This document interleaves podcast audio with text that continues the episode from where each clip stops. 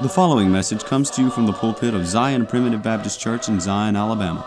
For more information, please visit us online at zionpbc.com. Welcome to the Zion Primitive Baptist Church podcast.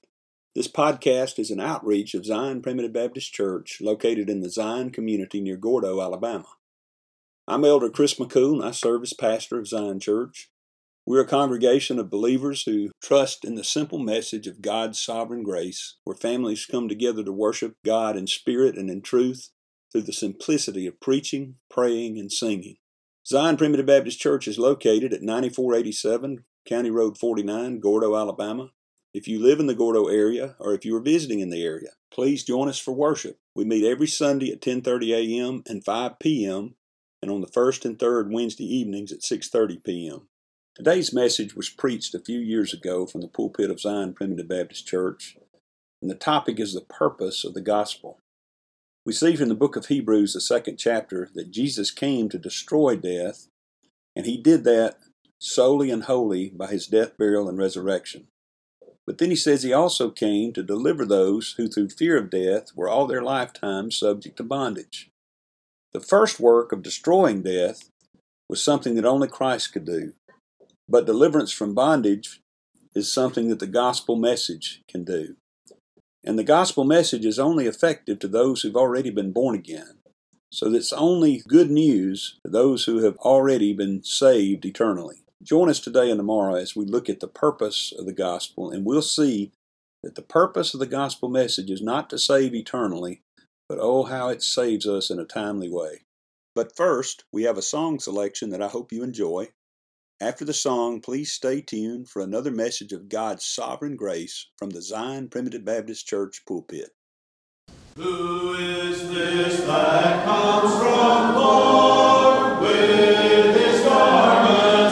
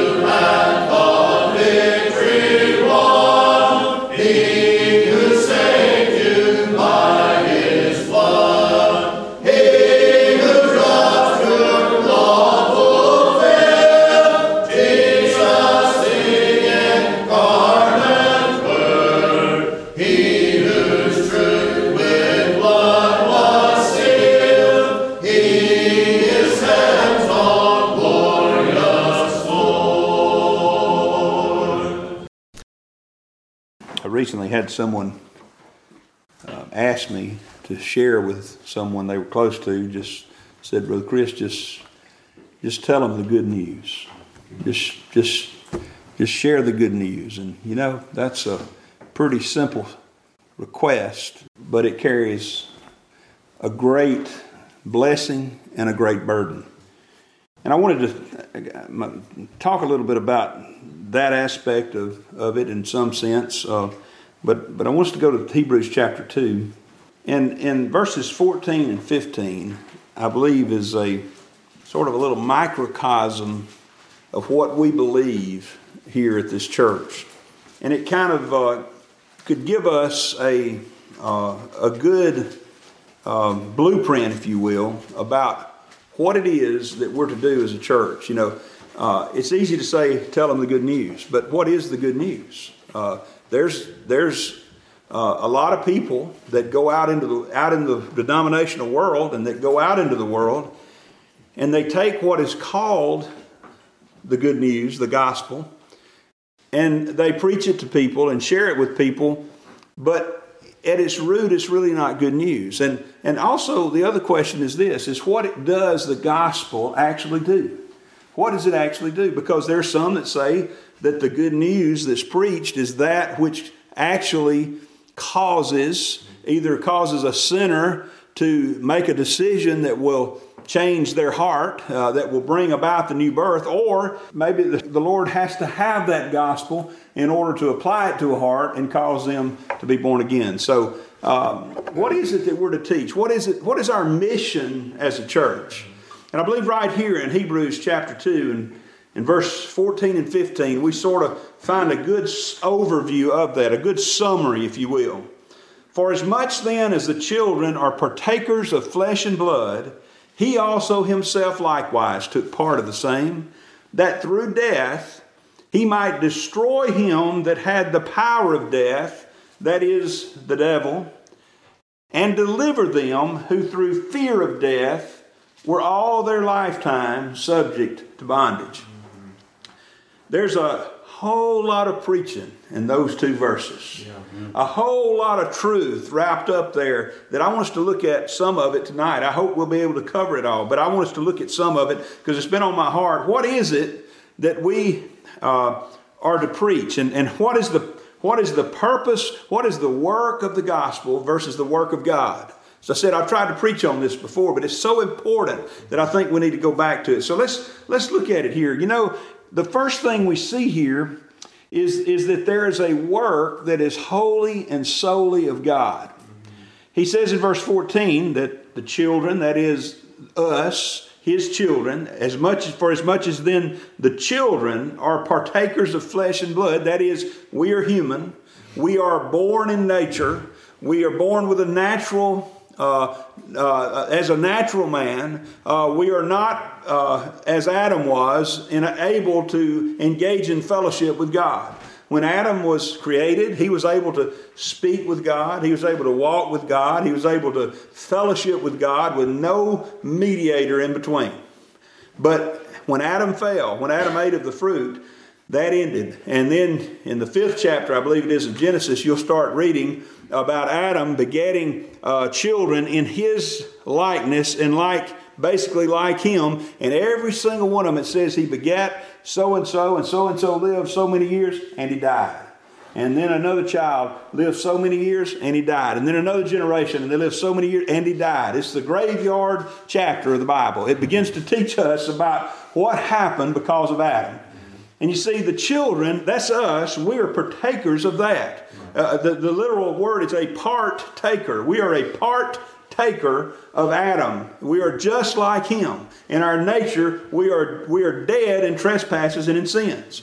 We are not of the divine. We are not, as some religions teach, a part of the divine oneness. You know, there are those that teach that, that there's just some kind of uh, un- unconscious almost divineness out there, sort of this new age teaching that we're just all part of that, and we got to raise our consciousness to the point where we can really get in touch with it. I, I saw a guy, I, I, always used to know his name, and uh, if I called it, you would know it, but uh, he's on one of those late night shows. He was talking about getting in touch with the inner you. Well, you know, I've gotten in touch with the inner me, and it's not pretty, okay? It's not very pretty at all. Uh, the more in touch I get with the inner me, the worse I act, and the worse I feel, and the worse I live, because the inner me that is in nature, that inner me is dead in trespasses and in sins. Right.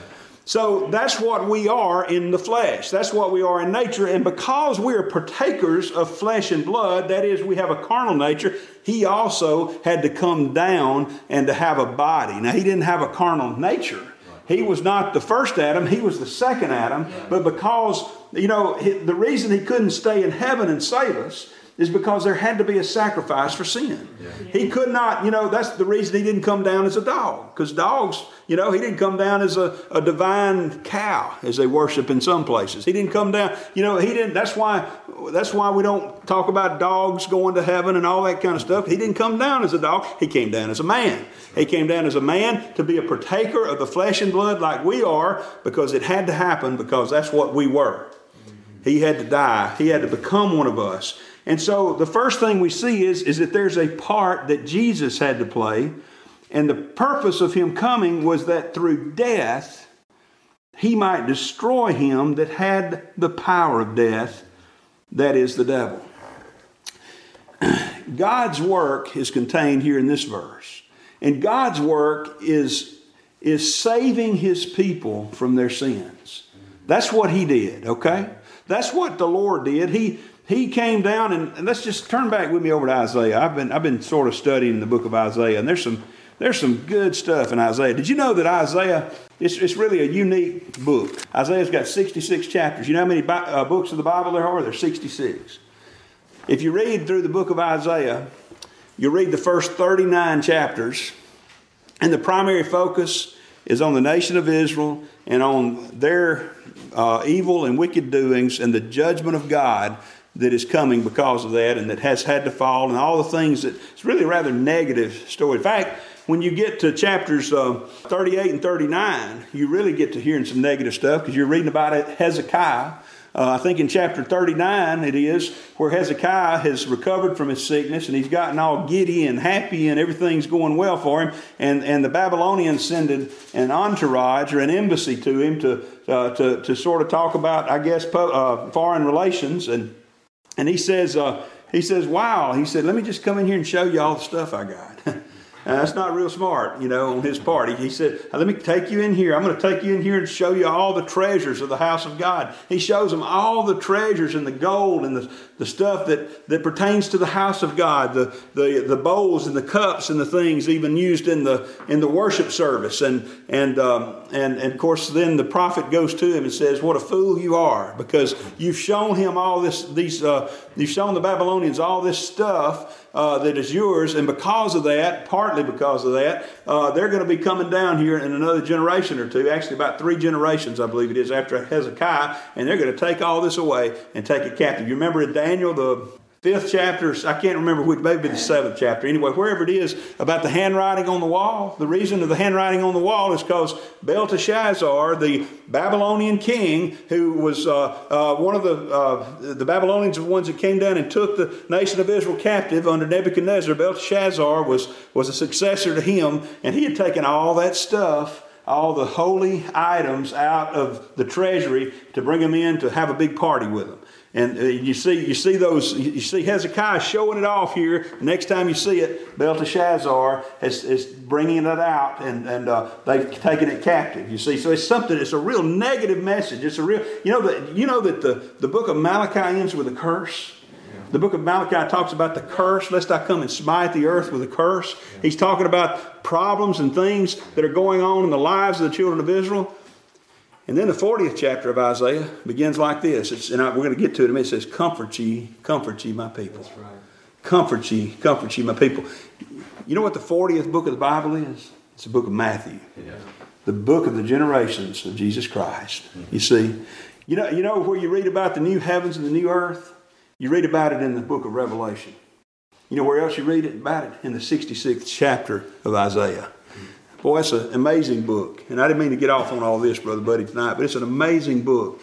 And it's also, it's, it's kind of like a mini Bible in, in and of itself. If you really said, I can only have one book out of the whole Bible, you might as well take the book of Isaiah because it's like a mini Bible. It's got all these things. It begins in chapter one with uh, uh, talking about the earth, the earth, the earth. And, and, and, and, and Genesis, what is it? In the beginning, God created the heavens and the earth. you know, it starts out like that. It ends up with a new heaven and a new earth, just like the book of Revelation. So uh, this is an amazing book. I've been reading through it some lately. And, and over in the 42nd chapter, remember now, we're talking about the work of God. Notice what it says in verse 1 Behold, my servant whom I uphold, mine elect in whom my soul delighteth. I have put my spirit upon him. He shall bring forth judgment to the Gentiles. He shall not cry nor lift up nor call. He shall not cry nor lift up nor cause his voice to be heard in the street. A bruised reed shall he not break. The smoking flax shall he not quench. He shall bring forth judgment unto truth. He shall not fail nor be discouraged till he have set judgment in the earth, and the isles shall wait for his law. Who's he talking about here? He's talking about the Lord Jesus Christ. You know, there's a sense in which the Lord Jesus Christ is the first elect. He says, He's mine elect. Now, I realize He's not chosen from out of a people or from out of the angels. Don't get that idea. The Lord Jesus Christ is co equal with God. He, is, he is the second person of the Godhead, as we usually say it. There's God the Father, God the Son, God the Holy Spirit, and they're not none of them are subordinate, subordinate to the other. The Lord Jesus Christ is fully God, right. but yet he was a partaker of flesh and blood. He came down as fully God and he became a, a, real man. He became as much man as if he were not God at all even though he remained as much God as if he were not man at all. Right. And no, I can't explain it. I wish I could, but I can't. Yeah. Maybe one day we'll understand it, Brother Ronnie. I don't know if we even understand it in heaven. But it won't matter in heaven. We won't be worrying about this kind of stuff. We'll just be happy and, and praising the Lord. So, but uh, but he, he came down here, and he, in a sense, is the first elect of God. He's the primary elect, if you will. He was the chosen vessel, the one that God uh, uh, purposed in himself to come down and to save his people from their sins. And notice what it says He'll bring forth judgment to the Gentiles. We read about him, I believe so, in the book of Matthew when it quotes this bruised reed, shall he not break? I like that. You know, notice what he says. He's going to bring forth judgment. He's a righteous judge.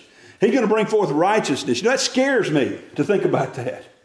Some people say, I just want what's coming to me. I don't want what's coming to me. I know what's coming to me if I get what if I get what's coming to me. I don't want fairness. I don't want judgment and justice. I want mercy, you see. But he's, he's a God of judgment and a God of justice. He's going to bring judgment to the nations, to the Gentiles. And it says he shall not cry nor lift up nor cause his voice to be heard in the street. He's not gonna he's not gonna complain about it. He's not gonna do like me when I go to do my job and say, Oh, here I go again, gotta go do it again, and you know, blow and you know, do all that kind of stuff to try to make it look let everybody know that I'm not happy doing my job. That's not what the Lord Jesus Christ did at all. Right, right. I'll tell you, I'm, I'm ashamed when I act like that. There's times when I go to work complaining. There's times when I get out and do stuff and I'm just like, oh, here we go again. I got to do it again. Here, Lord Jesus Christ didn't do that. Right. He kept his mouth shut. He was like a lamb dumb before his shearers. He was, he was like a lamb led to the slaughter. He was dumb before his, his captors and before his tormentors. He did not open his mouth. He didn't cry. He didn't lift up. He didn't cause his voice to be heard in the street. Not only did he not cry out in the temple, not only did he not cry out in the judgment hall, he didn't cry out in the streets. He never did complain about where he was and about the job that he was to do. And he was bringing judgment. He was bringing, he was bringing righteous judgment. And you know, one day righteous judgment's going to rain down on this world. And that scares me in my flesh when I think about what a sinner I am. But notice what else about him it says, a bruised reed he shall not break. The smoking flax shall he not quench. You know these reed, you know what he's talking about is a reed like you find at the water. And you know, you know, compare that. I remember seeing some it may have been a it may have been a comic book, but I want to say it was a cartoon show one time about about an oak tree and a reed. And the reed was complaining about not being strong like the oak tree, but eventually uh, the oak tree and the wind, the, the reed would blow in the wind. Eventually, the wind got so bad the oak tree broke. but the reed was okay because it would bend with the wind, you see. And the point being, they were, show, they were showing some, some things that were, uh, were uh, uh, pros to being a reed as opposed to the cons of being, you know, stiff necked and, and tough. You know, sometimes I like to think of myself as an oak tree. You know, I like to think I'm tough. I'm tough. But the truth of the matter is, I'm really like that reed. Most of the time, I feel like a bruised reed. Now, you think about, you've seen reeds out, you know, little, very tender plants, very easily broken. And have you ever taken one and you just mash it a little bit, or maybe you've run over it or stepped on it, and it's it's got a defect in it, it's got a bruised place in it. How much does it take to just break it on off? It's so it's, it's easy to break a reed anyway. But when that thing's already bruised, you just snap it right off. You know what the Lord says? This this man, this God man who has come down to bring judgment, he's not even going to break a bruised reed. the smoking flax, just you, you think about uh, some um, shavings or some uh, some little, you know, very small pile of, of, of something that's flammable, and it's just barely smoking. And you, are trying to, you know, I always think about that uh, story, uh, that uh, uh, story about the guy up in up in Alaska, and it was written by uh, I can't ever think of the guy's name, but he, he wrote a lot. Jack London. Jack London wrote it about a guy who was trying to. He was out in the wilderness and he fell in the water and he was trying his best to get a fire going it was the most depressing book I ever read because because uh, at the end of it, just as the fire gets going, he's built the fire under a tree, and a whole big load of snow falls down on the fire, and the guy freezes to death. You know, that's just uh, I've, I've, thought of that a lot, and I think I think about that when I see that how how easy it is to put a fire out in general. But can you imagine you're trying to get that fire going? You need that fire for warmth, and, and, and, all, and all it would take is just a little whiff of, of a breath of air just a, and it's gone. But our Lord is so gentle. Our Lord is so gentle that when you feel yourself to be like that smoking flax, He's not going to quench that. He's not going to do anything. He's not harsh when He comes in to His people. He's not hard when He comes into the bruised reeds of this world. He's not even going to break them, you see. Hmm. And it says, He shall bring forth judgment unto truth. He shall not fail. Now that tells me what he's talking about here is the eternal salvation of his people. Because I want to tell you, there's many times that my deliverance here fails. There's many times that things I do here, that things that require me to be part of it, fail. If this required me to be part of it, it would fail, without a doubt. But he shall not fail, nor be discouraged, till he have set judgment in the earth and the isles shall wait for his law. You know what he's saying here? He's saying, Mine elect, my servant, whom, i whom I uphold, is coming down, and he's going to do a work that will be finished. It will be done right. It kind of sounds like Matthew 121, doesn't it? He shall save his people from their sins. I don't see any place for his people to act and to work in there. I don't see any place for his people to take part in that work. When Jesus Christ was hanging on the cross, he, he, eh, eh, before he went to the cross, he prayed that great high priestly prayer in John 17. He said, I have finished the work that you have given me to do. He didn't say, I've gotten it to the point now, Lord, where it's going to be up to them to finish it. He said, I have finished the work that thou gavest me to do. And on the cross, he cried out, It is finished. I like that. I like that because that tells me that God had a work to do. And it's that work that he's talking about in Hebrews chapter 2 and verse 14 that through death he might destroy him that had the power of death. Through his death, not through his death and your cooperation. Not through his death and the application of it by the priest or the preacher, but through his death, he destroyed him that had the power of death. That is the devil. He, he destroyed the devils. He destroyed him that had the power of death. No longer will death hold dominion in this world. You see, he accomplished that. And then in verse 15, he says, And deliver them who through fear of death were all their lifetime subject to bondage. now, let me just back up and say this. How is it that we can be delivered from that fear of death?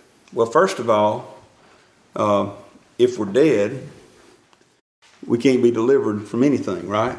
Uh, from fear. We don't have any fear, right? if we're dead, there's no fear.